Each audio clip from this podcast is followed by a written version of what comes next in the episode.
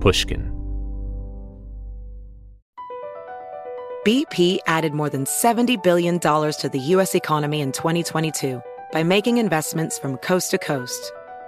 Investments like building charging hubs for fleets of electric buses in California and starting up new infrastructure in the Gulf of Mexico. It's and, not or. See what doing both means for energy nationwide at bp.com slash investing in America. Small business owners, this one's for you. Chase for Business and iHeart bring you a new podcast series called The Unshakables. This one of a kind series will shine the spotlight on small business owners like you who faced a do or die moment that ultimately made their business what it is today. Learn more at chase.com slash business slash podcast. Chase, make more of what's yours. Chase mobile app is available for select mobile devices. Message and data rates may apply. JP Morgan Chase Bank NA member FDIC. Copyright 2024 JP Morgan Chase and Company. Okay, picture this. It's Friday afternoon when a thought hits you. I can spend another weekend doing the same old whatever, or I can hop into my all-new Hyundai Santa Fe and hit the road. With available H-Track all-wheel drive and three-row seating, my whole family can head deep into the wild. Conquer the weekend in the all-new Hyundai Santa Fe. Visit HyundaiUSA.com or call 562 for more details. Hyundai, there's joy in every journey. 2024 Santa Fe, available early 2024.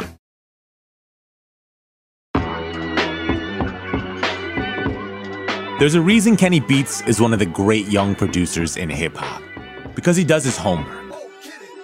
Kenny has a vast understanding of the regional sounds and histories of cities to pull from when making beats for an artist. This allows him to find a common musical language with rappers, which gives him a leg up in an art form as hyper-local as rap. Everything from the popular local dances to the type of crime most prevalent in different cities can inform the sound of a local scene and influences how Kenny might approach making a beat. Today, we're kicking off a two part series of interviews with Kenny Beats. In the one you're about to hear, which was taped a while back, Kenny maps out the evolution of regional sounds in hip hop, drawing parallels between disparate cities, and how hip hop has evolved from creating beats out of old drum samples, known as breakbeats, to sampling and referencing itself. I should also say that Kenny produced our theme song, the one you're about to hear, as if he were Rick Rubin in 1985. See if you can guess which Beastie Boys song it's based on.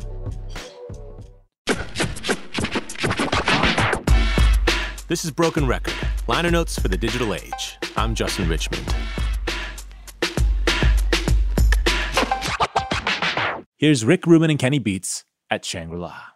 What's a good What's a good place to start? Well, really, like first off, everything that you and I have talked about when it comes to regional hip hop and these things, I'm talking about such a short time period. Yes. I was born in 91. So I'm really thinking a little bit before when I was born and then how that came into all the stuff I grew up with and then all the stuff I'm actually working in now and what that was routed in. But oftentimes, like most of the parallels I'm finding between two cities or two artists or influence going on in the radio now or even on like a street level, it doesn't go back as far as like hip hop's roots go back. You know what I mean? When I talk about like all the connections between Memphis and Atlanta and all the connections between uh, Detroit and the Bay Area or even like Florida and New Orleans, the real like common denominator for me all started by the time like drum machines and 808s were introduced and those kinds of things. So I'm not even thinking back as far as like when boom bap hit any of these cities or G funk or even that. It's just the conversation starts there. Yes. You know, and like I think it's just so interesting how like there was like the first big rapper like signed coming out of Detroit that people always talk about was this dude named Robert S. got signed in like 1985 and that was like very reminiscent of like Brooklyn hip hop and like, you know what I mean? Like New York kind of stuff. But like the common conversation with Detroit is always Eminem, Kid Rock, Danny Brown, Big Sean. Like those are the the people like on the Mount Rushmore of big commercial hip hop in Detroit that comes to everyone's minds. Mm-hmm. But what's going on on a street level there right now is so different than any of those four big artists. And it all started from what I understand with like artists like Dex Osama and artists like uh, Team Eastside.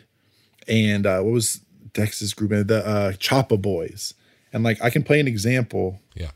Right now, the the easiest parallel to always draw with people is Detroit and the Bay. It's all really fast. When people talk about Bay Area music, they really do think of like a mustard beat, or they think of like these kind of like swung G funk influenced, you know what I mean, kinds of uh, production and raps and stuff. And Detroit to me is what all the people in the Bay are always talking about and listening to when I'm talking to those artists. And the first time you hear what I think of is like the current style that goes on in that city and where all those kids draw from, the forefather is from the late 90s. You know what I mean? It's it doesn't go back decades and decades. Yeah. And like when you hear Dex's stuff, you hear big reverby pianos, like pizzicato strings, and acid bass lines. It's always these don't don't don't don't. Play some, play some.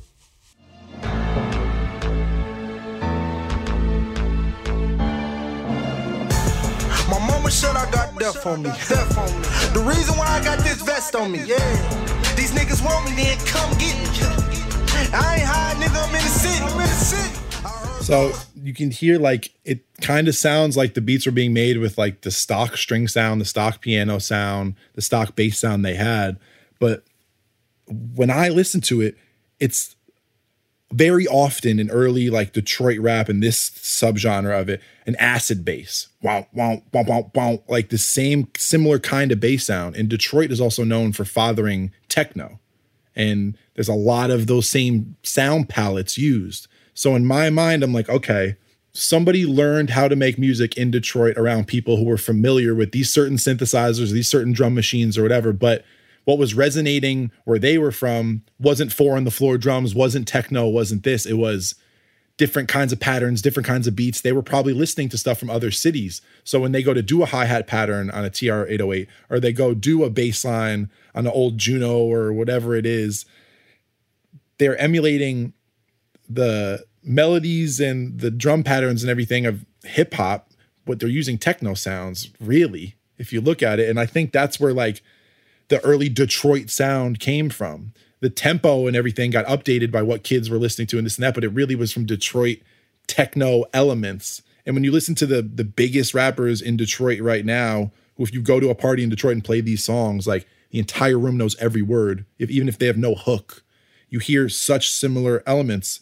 And the producer today, who I think everyone considers just the godfather of the current Detroit sound, is Helluva. And when you listen to some of the hottest stuff going on out of the Bay, or like artists like G-Eazy, you know what I mean, or artists like that are coming out of LA right now, a lot of their s- sound is informed by these tempos, these kinds of kick patterns, these drum patterns. And I think when you look at Mustard and you look at like how he took over radio in 2012 with these big baseline 100 BPM beats, this and that, I think it's a combination of like these Detroit and Bay sister city like kinds of styles of beat making and rap, but at the same time, the pro- producers he grew up listening to probably weren't the guys making these beats in Detroit. He was probably listening to Battle Cat and he was probably listening to DJ Quick and he was probably listening to LA music where the sound choice is different and the bounce is different.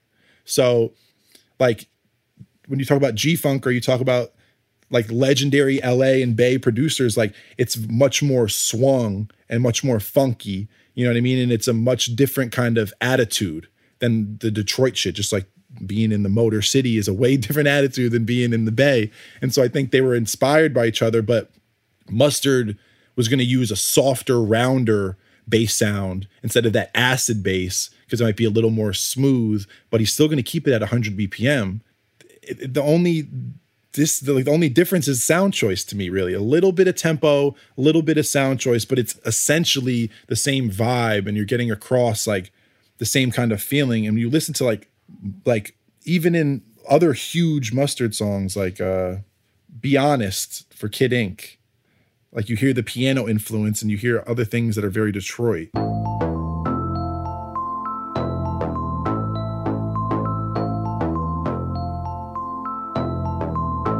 ain't got no will. You ain't got no it's just he opts for the snaps and the no hats and the chill little like like the little chants and extra percussion and hat rolls rather than the really strict, fast, you know what I mean, mm-hmm. Hats and percussion and this and that. But it's similar sound choice too. You hear those same like uh chant sounds and same rim rolls and everything in both the beats. It's just a matter of like swing, bounce, mustard's a little behind the beat, where I feel like Detroit stuff's either strictly quantized or if anything, a little ahead.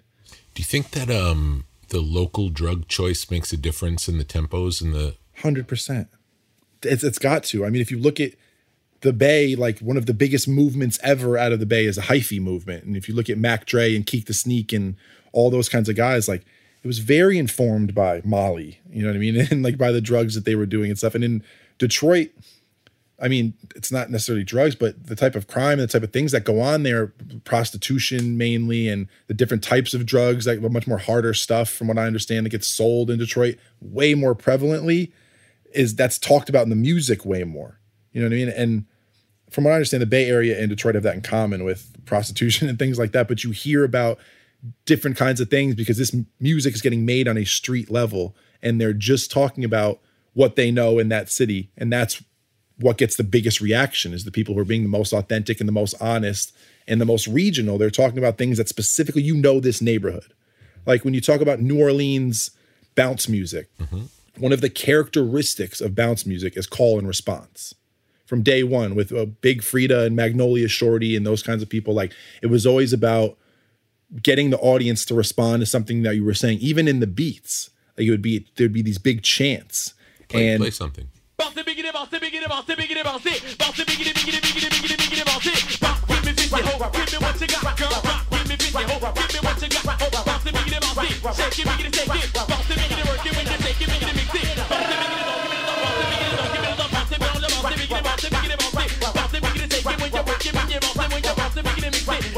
Like, let me see you bounce it, let me see you bounce it, let Yeah, me see you. The energy's incredible. Yeah, and it's so high up, and and the whole genre of of of bounce music is based in two or three drum samples. If you ask anyone who knows anything about bounce music, they'll tell you the Trigger Man uh, drum loop is what basically the whole genre was created off of. And if you look up just the Trigger Man, it's by the original record is the Showboys. Everyone knows this. The whole genre is based in that. And it's like that that one break created this whole thing and it's from drum machines. Yeah. you know what i mean? It's not a james brown thing. It's not an old meters like loop. It's someone played those 808 rims Yes. and then sampled that in 40 other songs Yes. and it created a tempo and a vibe and this and that. But like when you see the like the call and response thing that goes on in bounce music turn into cash money and no limit. And artists like juvenile are credited being at the start of dance music. And then they turn into like crunk music from there. And then you see little john all of a sudden be influenced by these big call and response chanting if you say we scared like everything he was saying was always like for the crowd like to the windows to the walls. Like it's very new orleans bounce you know what i mean? And all even if you look at like the influence on Memphis to crunk music and Little John. Like there's so many different parallels there.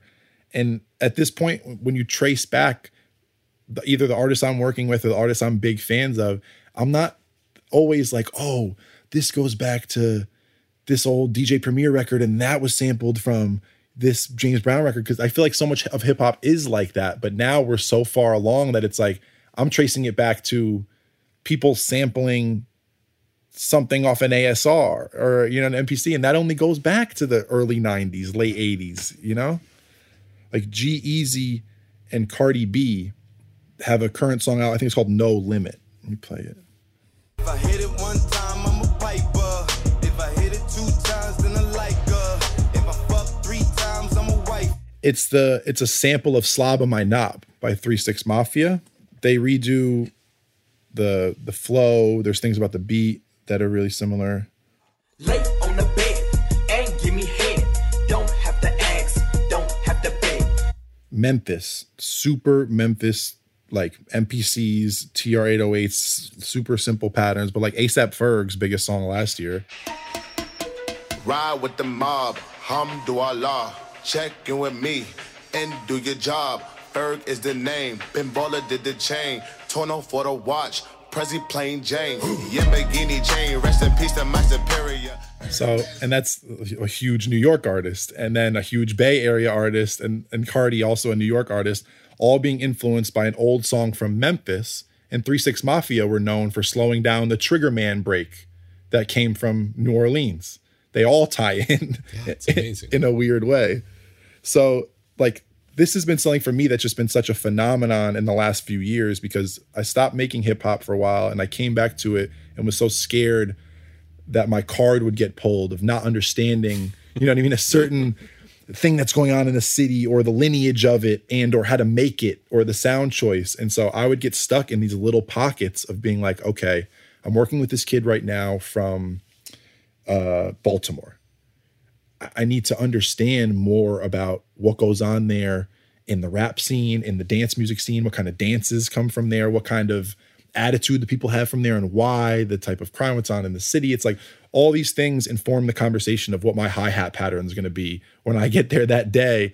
And it's sometimes something that small that gets the person to get on the record and do their thing or not, because you're assuming like, oh, let me just let me clean that up. That snare is a little ahead of the beat. Let me just quantize that for you and then do a similar beat to your last single. And then guys get there and they're like, nah, this doesn't feel right.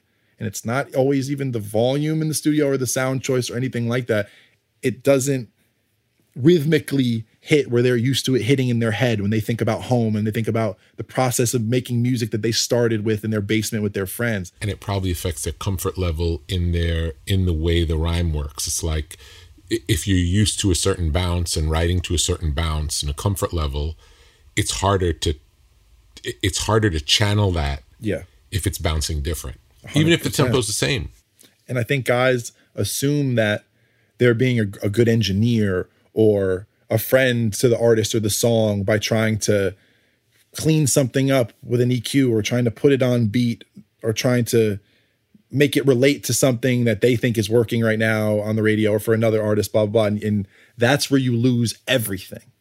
And for me, it's like understanding when a new artist comes to the studio from New Orleans that it's not always a conversation of like, oh, do you understand the Trigger Man break and how bounce music started? It's not that, but it informs where they're from, what they grew up on. Maybe they lean towards these kinds of tempos. Maybe they lean toward these rhythms maybe not, but it's in in each case to learn about them. Did you have to go to the places? I haven't been to a lot of the places I've wanted to, but a lot of times I'd been to these places before I learned more about because I traveled as a DJ for years. I've been to 40 something states playing shows, but then came back into hip hop and working with all these different artists a lot of the time in LA. And it was kind of like getting schooled about these places that, yeah, I've been there. Oh, yeah, I know about this neighborhood and this restaurant and so forth and so on.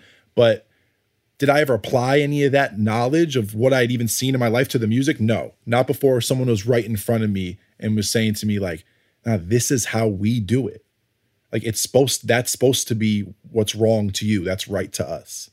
And now like that's paramount for me. So it still wouldn't be what you make, wouldn't really follow a template. You'd you'd use this information as uh it's like a menu of things to pick from because you don't want to make the same record someone else made. Never.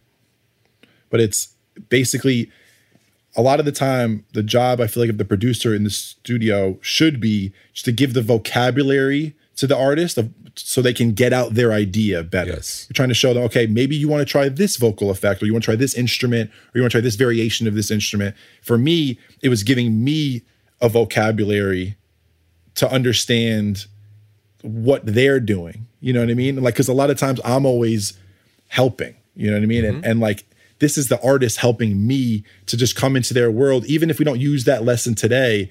A decision I make or a sound choice or whatever is going to be just informed by the conversation of, oh, like you make music from Memphis. You know, I mean, I work on a lot of rap, so like we were saying with the bounce music, shouting out where you're from, who you are, what you stand for is a quintessential like cornerstone of a lot of the artists I work with. Where they're from is who they are. In my mind, I'm like, okay, would an ode to where you come from, as far as the tempo or a sample or the sound choice, set it off when you play this live in your hometown?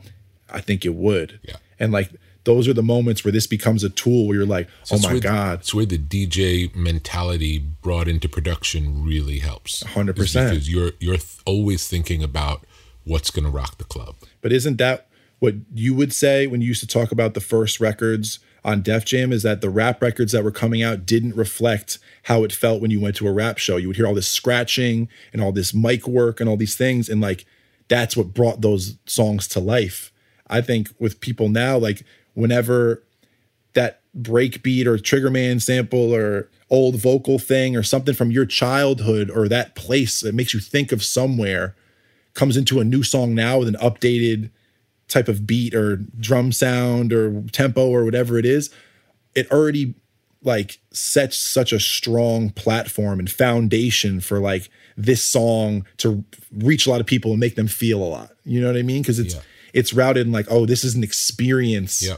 A lot of these producers that created these waves and these sounds, whether it was what they were playing or their sampling or whatever, I think they're shocked now that a lot of times in hip hop, the music serves like a bed behind these huge drums. And it's not these samples right in the front of these big melodies or keyboards things. It's like there's kids who are so influenced by crunk music and by 3 6 Mafia and by all these things that now it's like the drums and the swing of the drums and the sounds of the drums are the biggest thing in so many records. And you end up with artists like Splurge and 10K and kids from Texas who just rap on 808s. Do you want to play something? Sure.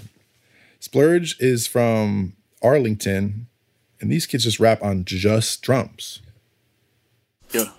Hey, hey, play with that young and that nigga gon' bomb. Run out that shit, get that shit to my mom. Play in with the fashion, this shit came from town. I came from the mud, this shit took some time. I remix the Drake and serve it like he blind. Put dick in your bit, that little bitch be crying. I still go uh, to the pad like a press. It's so good. He's in every single label meeting, everything he could be in, telling them no melodies, no hooks. It's so good. His mixtape was called No Melody. The name of the tape. Like they are the most quintessential example of like just getting it how you live, making what sounds good to your friends where they are. And I think it was it's with Spurge, like he's to the point now where if he doesn't just hear something big and hard and instinctual and powerful, that everybody in the room goes, ugh, he doesn't even want it. And that's what I was saying about the good and bad parts of that in hip hop is like it informs people in a certain respect of like, okay, we know this is going to work at the club and we know that this is going to go off in this region. Kids from around here are going to rock with how this song is moving because it just feeds into what we all know and what we all collectively like the zeitgeist of of this area. Like it's crazy when you see artists who are very much from somewhere and act like it and look like it and have the same slang and accent or whatever, but their music just sounds like somewhere else. Very specifically, even like kids like Shoreline Mafia, who are from LA and very big in LA, people always talk about how Bay their music is. And yeah, it's within a, a state, but it's two completely different scenes and sounds. And I mean, New York is really kind of an outlier too, I feel like. Even today, like I think New York, a lot of young, hot New York artists hate the fact that when people talk about New York beats, they think of boom bap, 90 BPM. They think of Wu Tang type rhythms and beats, and you know what I mean? They think of Alchemist beats, they think of Mob Deep. But if you look at the newest, biggest songs from there, if you look at all Six Nines music, it's the same, it's in the 90s. It's all 90, 95. If you look at Bobby Shmurda, his biggest song ever, Hot Boy, like it was literally boom bap DJ premiere New York City rap music tempo. It's these it's these kinds of things you're hearing now in in drill music and in You New Atlanta music. samples of the New York. Yeah. Let's play like a classic one. Whole different swing, completely different. Yeah. Check it out now.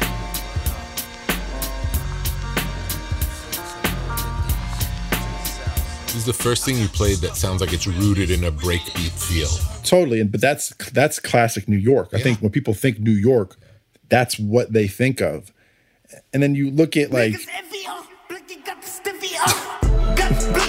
the biggest artists from New York now, like Gummo actually wasn't even in the 90s as far as BPM range, but a lot of Six Nine's music works in the same tempos.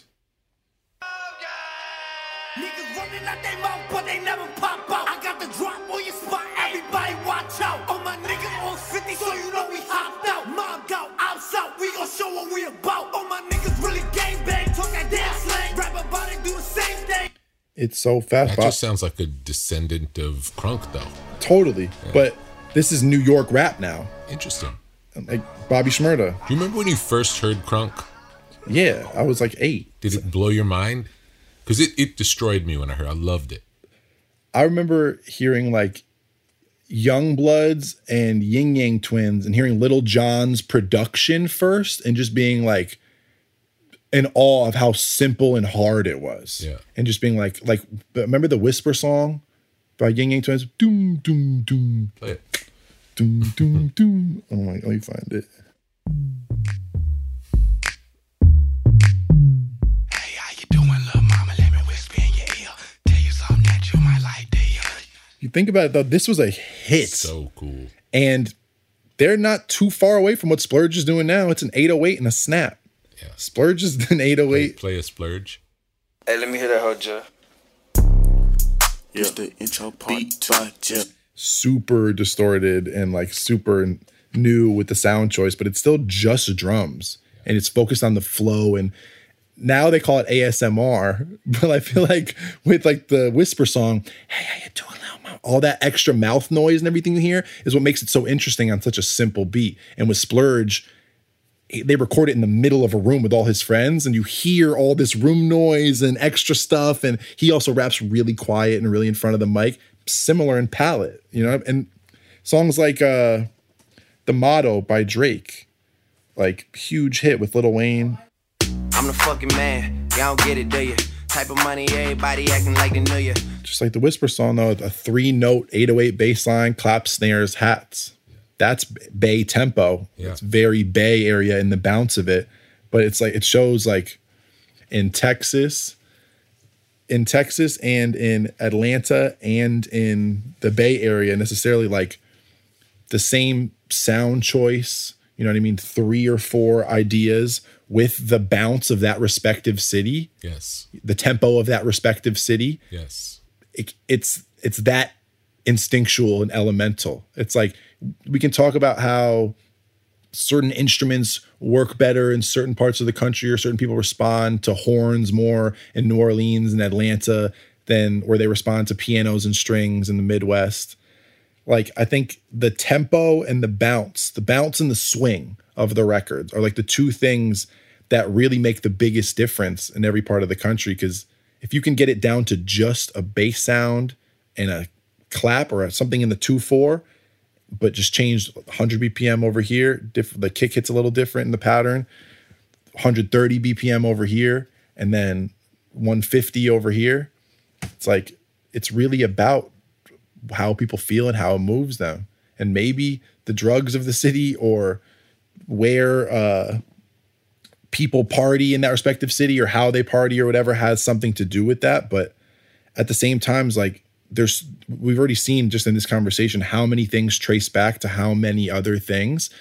The cities that believe in the music and in the hip hop and see it as a business are the ones where the sound finally takes precedent. And it's not always where it originated. Yeah. i've heard people talk about that with memphis with if people in memphis uh, had the belief in the business of hip hop that they did in Atlanta, crunk music would have started in Memphis first, or or certain other, let's say, just any kind of niche trend thing could have popped off in the city where they created it, rather than somewhere like the Bay where a, a guy like DJ Mustard sees, oh, this has the potential to be. That's what that's what the great artists have always done though. The great artists have recognized the um the local scenes where something's being made that's really cool but it's really only for there and they can take the DNA of that and make it into something that becomes national. Totally. And it's always or, or global, and that's always been it's always been that way. It's always been um,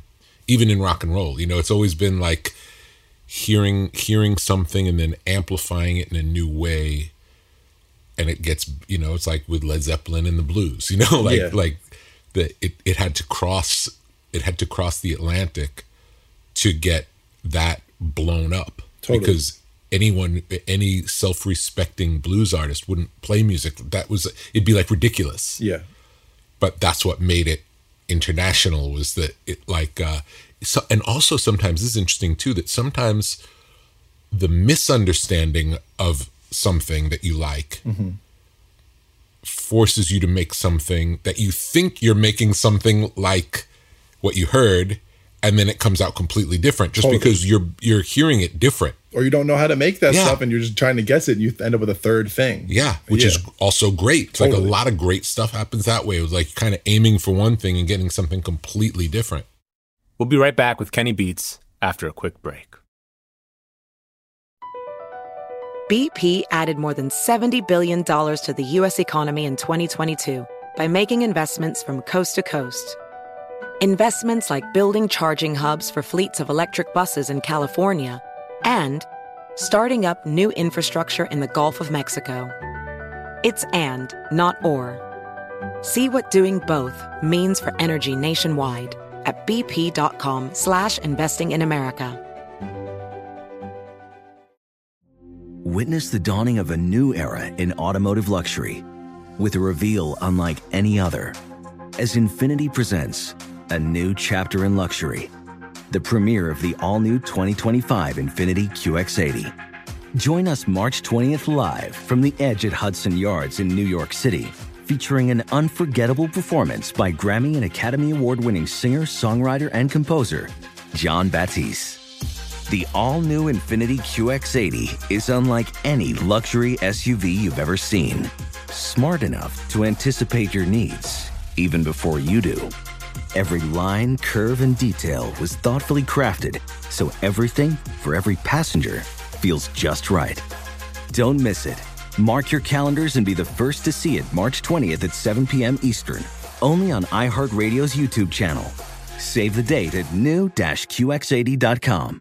2025 QX80 coming this summer. Okay, quick math. The less your business spends on operations, on multiple systems, on delivering your product or service, the more margin you have and the more money you keep. Obvious.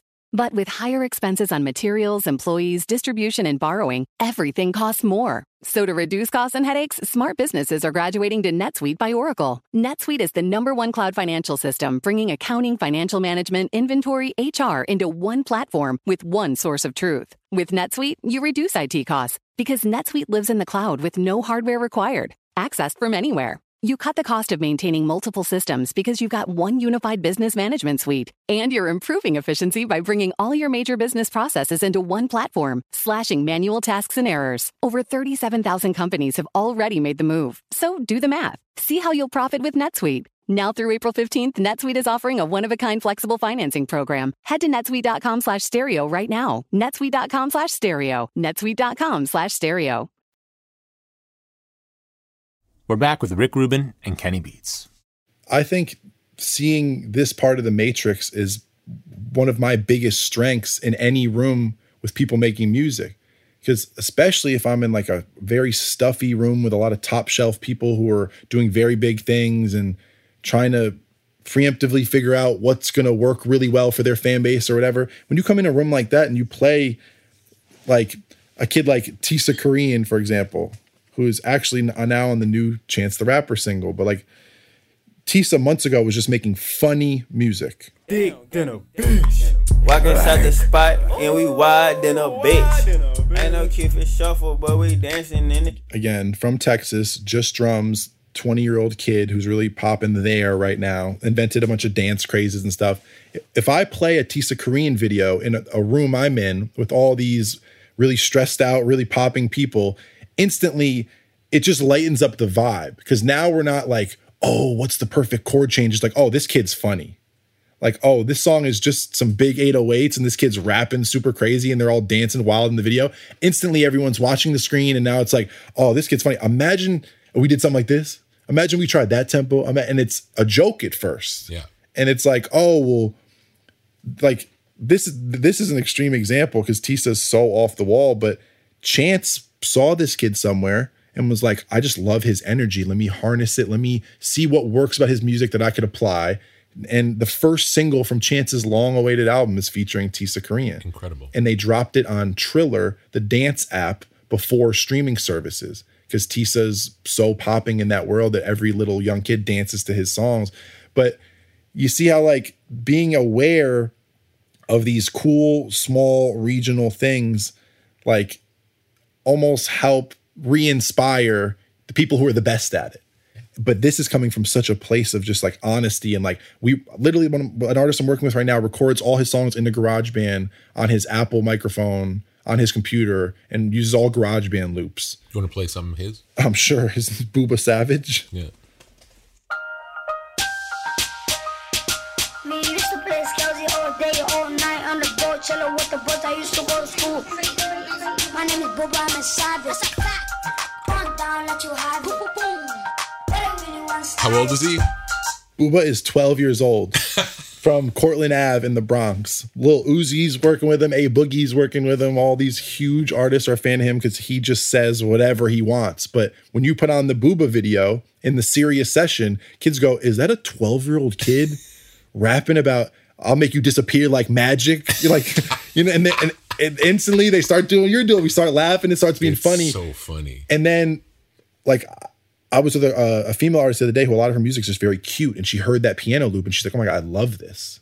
And then I pulled up a bunch of xylophones. We started working with xylophones, and we made a real song, you know. And so, like, that's why I focus so hard on these things because these, this is what's inspiring me. It's not getting in the room with like the biggest genius ever of all time and them showing me how to make a record to reach a billion people. It's what's happening in this small, small corner of the country that makes those people from that part of the country erupt in a different way than the fans of the biggest artists ever. Like when something's for you, from you, by you, you know what I mean? Where you grew up, like a party in the Bay with all Bay artists with 200 people in a basement is an uncomparable energy to me.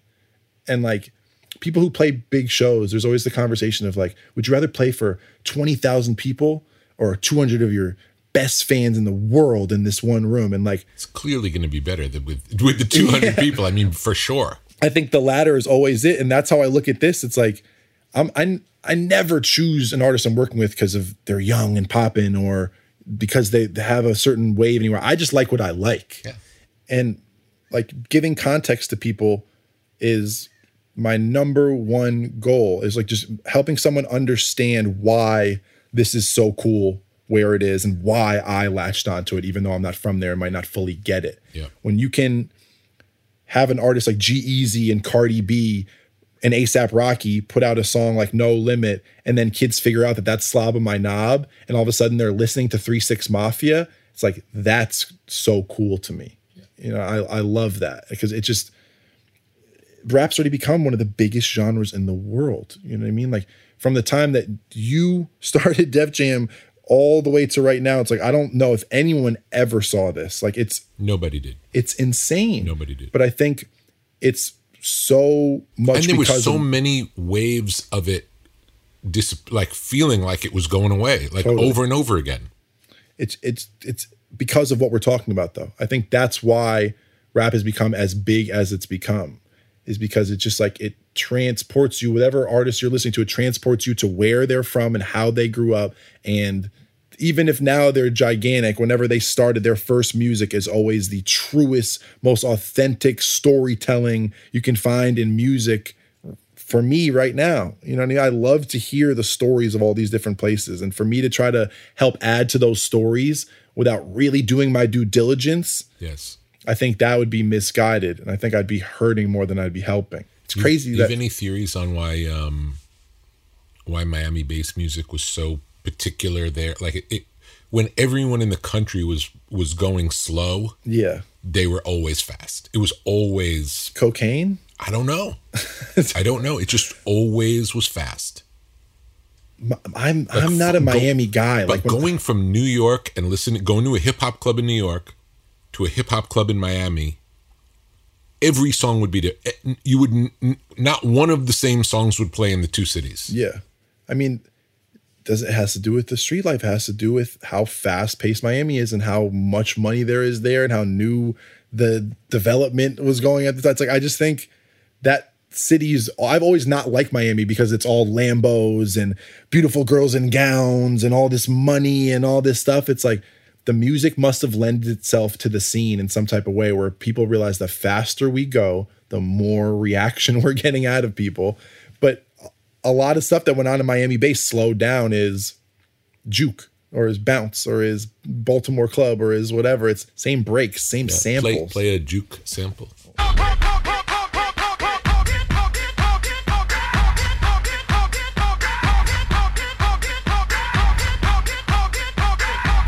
Feels very Two Live Crew in the sound choice and in the sample choice, and then you listen to Two Live Crew. But that still sounded more like disco-y, like more four on the floor. Four like, on the floor. Miami bass was not really like that, but the tempo was like It was just fast, yeah.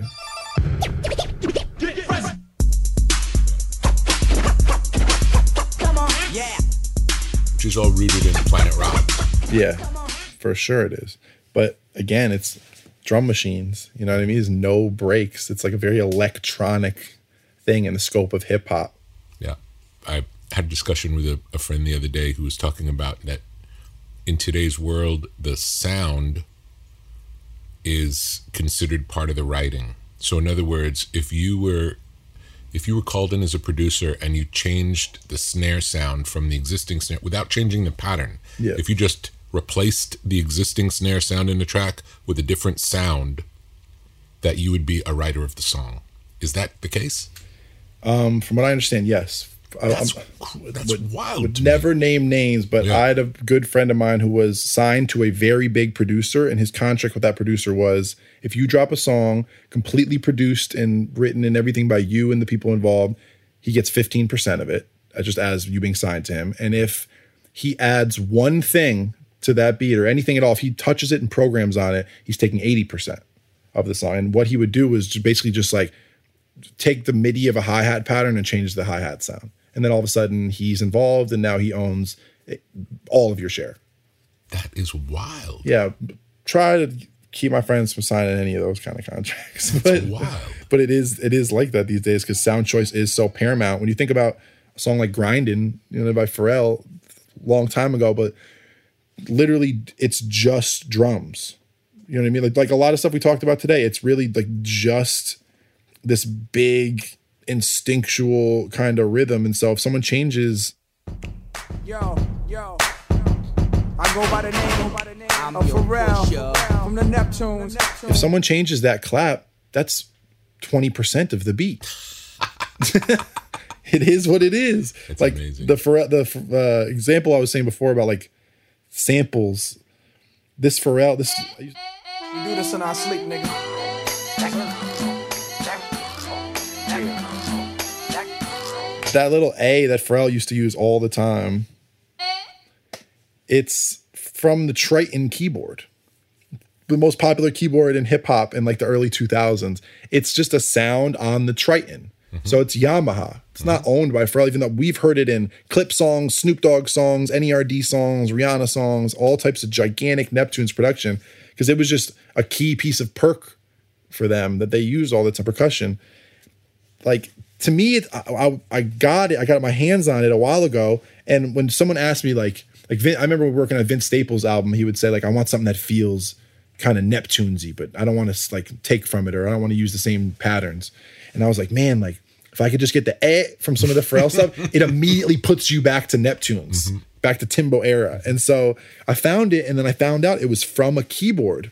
And I'm like, okay, Pharrell doesn't own this, and I can't get in trouble for sampling this, but it's a Pharrell sound. Yeah. You know what I mean? As far as I'm concerned. Or like even uh when you go back and listen to like the chant that's in the that's in like every mustard beat, every Juicy J thing, like every it's it doesn't even trace back to a break. It traced back to, to like a uh, what was it? It's like house beats and loops, like volume three, like I think, the, I think the original is Yello. Yellow. Y E L L O. Is it a song? No, it's a group from England, like a electronic group from the eighties. But there's they like had the sound. it's just the it's just the chant. I can't remember what song it is, so I can't I can't tell you. it's been a while. Hold on, the mustard.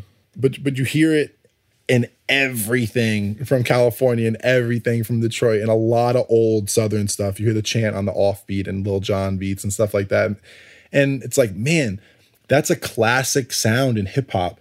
But you get worried, you're like, man, I've heard it in so much stuff. If I sample it, am I in trouble? And sometimes it's like hard to find the lineage of these sounds. And now that so much of these beats is made up in the sound choice, you got to be careful. Like the main standpoint is I don't want this song to not come out because this is a kick that they can trace back to a record that I might be sampling or like an 808 that might be stolen and then due to the user license agreement from the website I bought the 808 from this is technically not my copyright. Like there's all kinds of weird little things like that.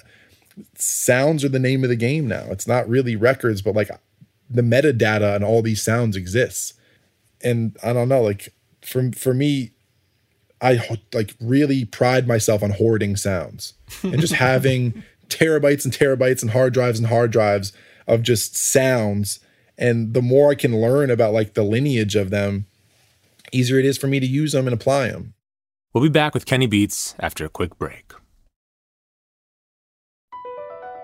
BP added more than $70 billion to the U.S. economy in 2022. Investments like acquiring America's largest biogas producer, Archaea Energy, and starting up new infrastructure in the Gulf of Mexico. It's and, not or. See what doing both means for energy nationwide at bp.com slash investing in America. Witness the dawning of a new era in automotive luxury with a reveal unlike any other as Infiniti presents a new chapter in luxury the premiere of the all new 2025 Infiniti QX80. Join us March 20th live from the edge at Hudson Yards in New York City, featuring an unforgettable performance by Grammy and Academy Award winning singer, songwriter, and composer, Jon Batiste. The all new Infiniti QX80 is unlike any luxury SUV you've ever seen. Smart enough to anticipate your needs, even before you do. Every line, curve, and detail was thoughtfully crafted so everything for every passenger feels just right. Don't miss it. Mark your calendars and be the first to see it March 20th at 7 p.m. Eastern, only on iHeartRadio's YouTube channel. Save the date at new-QX80.com. 2025 QX80 coming this summer. Okay, quick math. The less your business spends on operations, on multiple systems, on delivering your product or service, the more margin you have and the more money you keep. Obvious. But with higher expenses on materials, employees, distribution, and borrowing, everything costs more. So to reduce costs and headaches, smart businesses are graduating to NetSuite by Oracle. NetSuite is the number one cloud financial system, bringing accounting, financial management, inventory, HR into one platform with one source of truth. With NetSuite, you reduce IT costs because NetSuite lives in the cloud with no hardware required, accessed from anywhere. You cut the cost of maintaining multiple systems because you've got one unified business management suite. And you're improving efficiency by bringing all your major business processes into one platform, slashing manual tasks and errors. Over 37,000 companies have already made the move. So do the math. See how you'll profit with NetSuite. Now through April 15th, NetSuite is offering a one-of-a-kind flexible financing program. Head to netsuite.com slash stereo right now. netsuite.com slash stereo. netsuite.com slash stereo. We're back with the rest of Rick's conversation with Kenny Beats. Do you ever see there being an evolution lyrically in hip hop of it not being, not all being so similar in content? I don't find it to be. Really? No. Yeah. The amount of stuff, the amount of people I work with, it's uh, every day. If I have, say, I have two sessions a day for a whole week, I probably got five, six perspectives that don't understand each other. Yeah. For sure. And like I've rap like nowadays, it, it's even harder now because I'd never base something on a personality or like anything other than the music. I'm like, if I love this music, I want to help this person to work on it. Yeah. And then I start working with them and I realize like, oh, your past is troubled and your like industry business stuff is all messed up and this and that. And I don't always do my research, but a lot of times like whoever I get in with, I need to figure out how to understand their perspective quickly. And if I only had two or three perspectives or contents or like things that I had to be wary of when I got with an artist, my job would be way easier. And it's it's not easy because someone from New Orleans comes in and everything I just learned last week Yes. from a New York artist does not apply here. Can you uh, always understand all the slang, like the local slang? Not at first, but I ask. Yeah, yeah. I don't pretend to. Yes, yes. That's the biggest thing. Yeah, Don't yeah, yeah. ever either use a term you're not comfortable with Yeah. or or even try to like pretend you understand it. Ask. If, if you if there's no time where you say to someone, "What does that mean?" They're gonna go, "Oh, he said, what does that mean?" Like, da-da. no one's ever gonna do that. They're gonna go, "Oh, bro, it means this." Yeah. Like if you Yeah, try to you're just not from where I'm from. How would you know that? yeah, like, of course. In Atlanta, the biggest term right now is cap or no cap, and it means like you're lying. Like a cap is lying. I mean, and basically, if someone says like no cap, it means like I'm not lying. I would never walk into a room and be like, "Yo, I swear I sent the files, no cap." It doesn't sound right coming out of my mouth. It's not for me. I'm not from Atlanta, but I grew up in New York, and trust me, like my friends say hi to each other. They say "you're." They don't say yo, they they literally yell you're and it's just a New York thing. It's like there's different slang from different places. And if you're not from that place, unless you're around those people all the time, like don't even pretend you understand what it means. I had, I was in the studio one time with a really, really like a producer I'm a big fan of from Atlanta. And he just goes, Bro, do you know what J's are? Like when someone said when he said J's in that song, you know what he's talking about? And I, I was I thinking in my head, I was like, is he talking about police officers? Maybe he said Jay's at the door was the line, and I was like, Jay, what is it? Jay? He's talking about a junkie. Oh, I didn't know that. My first reaction was a police officer. I clearly was the exact opposite. I thought they were saying cops at my door, da da da, got to get out of there type shit. He was talking about there's junkies there. I'm serving drugs to junkies. I see. You know what I mean? The whole at the Lex three lines before and after gets switched now in the context because I wasn't aware of a one letter slang term. Yeah. The songs from my favorite artist in Detroit that got me into them, that made me start listening to them, I didn't even understand them until I worked with the artist. Yeah. And I loved, I love these songs. yeah, yeah. I know every word. Yes, yes, yes. But I don't But know you have every no idea word. what it's talking about. Yeah, yeah, yeah. It's sometimes, you know, like general stuff everybody gets. And that's, I think, the common denominator of the money stuff. Yeah. And You know what that's like though when when you're a little kid and you hear music, you don't really know what the words mean, but you still love it because you don't know all those words. You know, in in in everything, you don't know all the words. You don't know what they're talking about. My favorite band was great. Kiss when I was a toddler. All I listened to was Kiss songs. it was just the music that spoke to me. It wasn't the words, you know? How did you get? How did you end up getting into Kiss in the '90s? That's a funny time to get into Kiss. My dad's an audiophile. My dad listens to Well, if he's an audiophile, he wouldn't be listening to Kiss. No, yeah, but I'm just saying he listens to everything. I see. So across my childhood, like my dad would literally play me a Boz Scaggs song and then play me a Commander Cody song and then play me The Chronic and then a Sheryl Crow song would be on the radio and he would like it and then he'd play me like uh Grateful Dead or whatever it was. So so stuff would come across my plate and when I heard uh I just want to rock and roll all night as a 4-year-old, I was like this is music. It's great. What a great record that is. my two favorite songs that year, because I remember there's a videotape of me like talking about it, are uh I Just Want to Have Fun, Sheryl Crow, and uh All I Want to Do Is Rock and Roll All Night by Kiss. I was in a very similar mind space. but yeah, like I don't know, like But those are anthems. You know, those are for sure. I think at four years old, like you, that's when you start to recognize a good anthem. Yeah.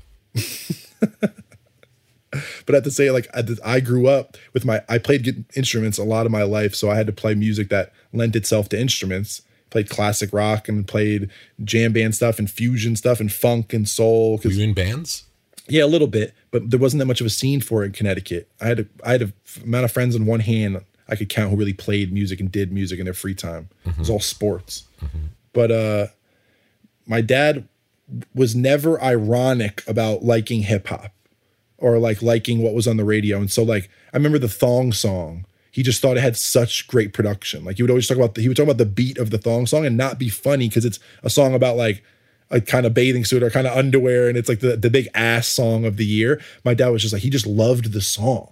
And my dad would sing it unironically and he'd be singing that thong, dong dong dong and you're like this is so dumb. Yeah. But I would see in his face he's like he would see me laughing at him and he'd be like he would just turn to me kind of like i'm not i'm not making fun of this song i like this song so i had an appreciation via him for the stuff that my friends were listening to and that i had around me all the time as being really good music So even something that would be a novel to, to many people that would be a novelty song, if it was well made, it would still be good. It doesn't. Totally. It didn't have to be the cool song. totally Yeah. but like my dad was listening to west coast hip hop and listening to current things that were on the radio with me on top of showing me all this other music and i grew up in connecticut so i had i was seamless i was regionless as far as there was no music coming there still isn't any music coming from where i f- grew up New York was the closest thing I had. Yes. And when I was old enough, I spent all my time in New York, but I really grew up without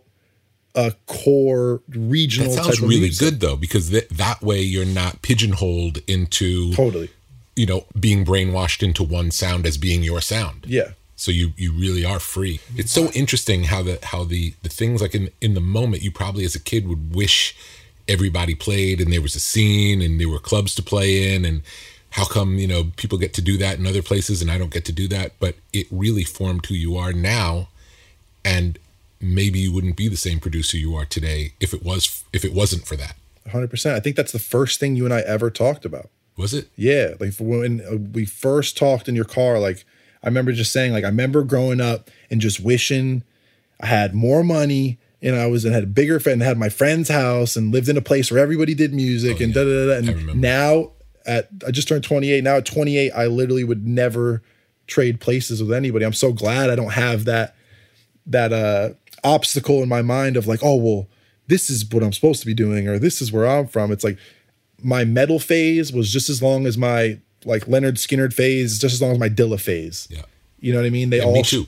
They, that's what I'm saying. They shared equal parts in my mind, and like I think a lot of friend, my friends, at least now, who make a lot of music and have made music since they were kids, they always have this dichotomy of like, here's the music my dad showed me, and my parents showed me, and all this old stuff I was put onto, and then here's the music I listened to with my friends.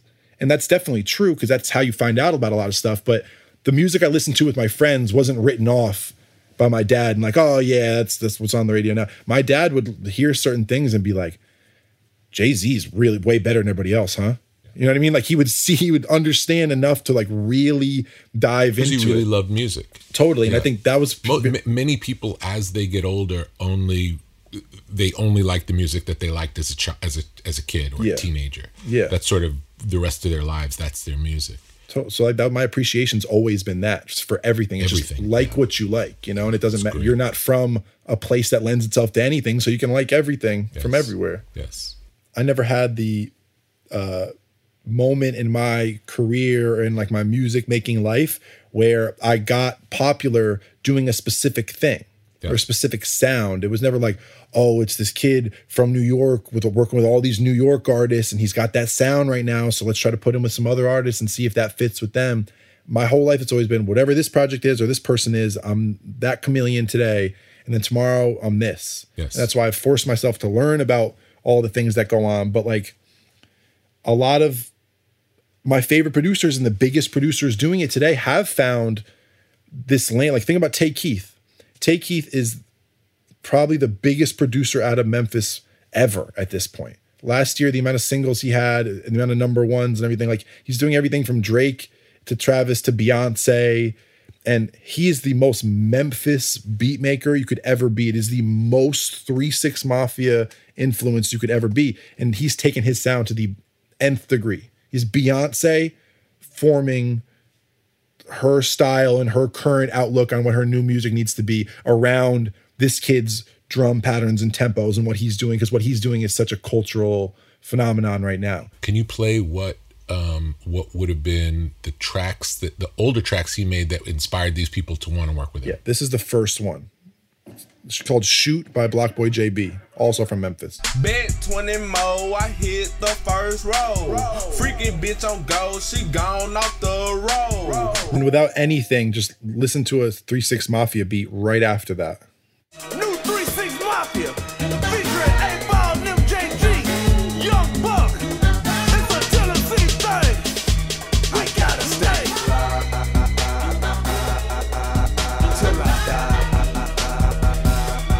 Even though in 36 Mafia it's much more of a sample, more soulful vibe, that's always what their stuff was. You can tell that Tay Keith was influenced by extremely on the beat, quantized, straight hats, straight kick patterns, sharp ass snares, and it's the music is very faint comparatively to how big the drums are. Way more so now with Tay Keith, but even in 36 Mafia, it's much more about hearing that hat and that 808 than it is about those strings or any of those samples. Mm-hmm. Or in a Dilla thing or a boom bap thing, like you're gonna hear what's going on in the sample very upfront. Mm-hmm. But Tay Keith is so routed in where he's from, found an artist from where he's from in BlocBoy that that song Shoot just became a phenomenon. And there was a dance that went with it that dance is now in Fortnite and in every video game and is a huge thing. It's whenever you like pound your arm forwards and kick your leg back at the same time. You see everybody always doing it. Little kids do it all the time. That dance was founded by this artist, helped blow up the song. Tay Keith made 100% of his beats. The next song that they did after that song Shoot, which I played, was um, BlocBoy and Drake. And let me see just what it's at right now. Yeah, it's at 279 million views on YouTube. The which is Drake getting on the Tay Keith and BlocBoy song. And it's like it's the most regional thing in the world. It's specifically Memphis. All Tay Keith was working on was uh like artists from where he's from and then all of a sudden Drake gets on it. It puts eyes onto it in a different way. Then all of a sudden he's doing Travis Scott records featuring Drake which are amalgamations of three different beats which change how radio sounds. It's the first like number one single to ever be that weird with all those different songs and it broke all these records and it all evolved from what he was doing in Memphis based on old 3 6 Mafia stuff to try to make everyone around him go, "Oh, that's hard." Yeah. And now he's he, it's Beyonce.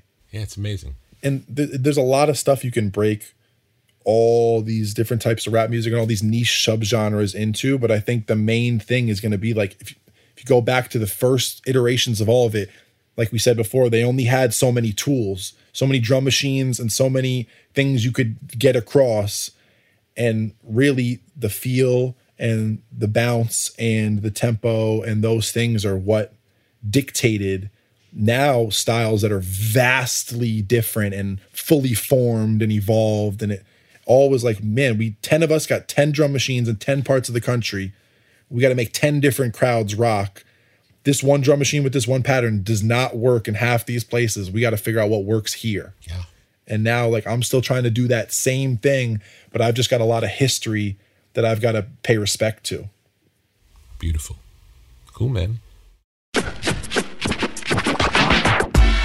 Thanks to Kenny Beats for breaking down the origins of regional hip hop sounds for us.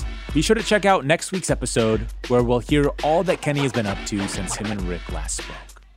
To see Kenny Beats in action, check out the two seasons of his show, The Cave, that he has up on YouTube, where he sits down with artists and makes a beat specifically tailored to them on the spot. It's incredible. Also, be sure to check out a playlist of songs produced by Kenny Beats that we put together at brokenrecordpodcast.com. You can follow us on YouTube at youtube.com slash brokenrecordpodcast, where you can find extended cuts of new and old episodes, and follow us on Twitter at Broken Record.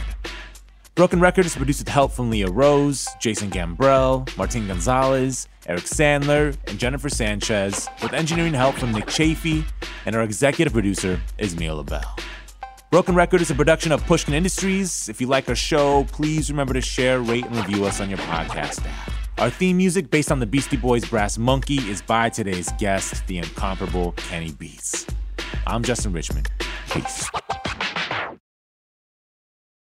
Does money stress you out? Let Facet flip your financial chaos into clarity. Finding Facet immediately put us at ease. Facet's innovative approach to financial planning ensures your money works as hard as you do, enabling members to experience the joys of having your finances in order. And That makes us Facet for life now, I guess.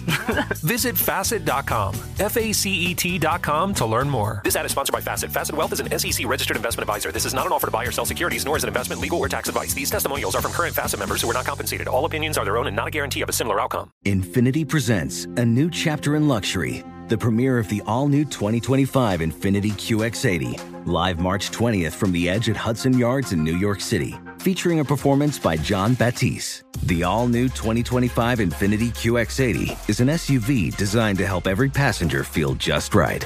Be the first to see it March 20th at 7 p.m. Eastern, only on iHeartRadio's YouTube channel. Save the date at new-QX80.com. Don't miss it.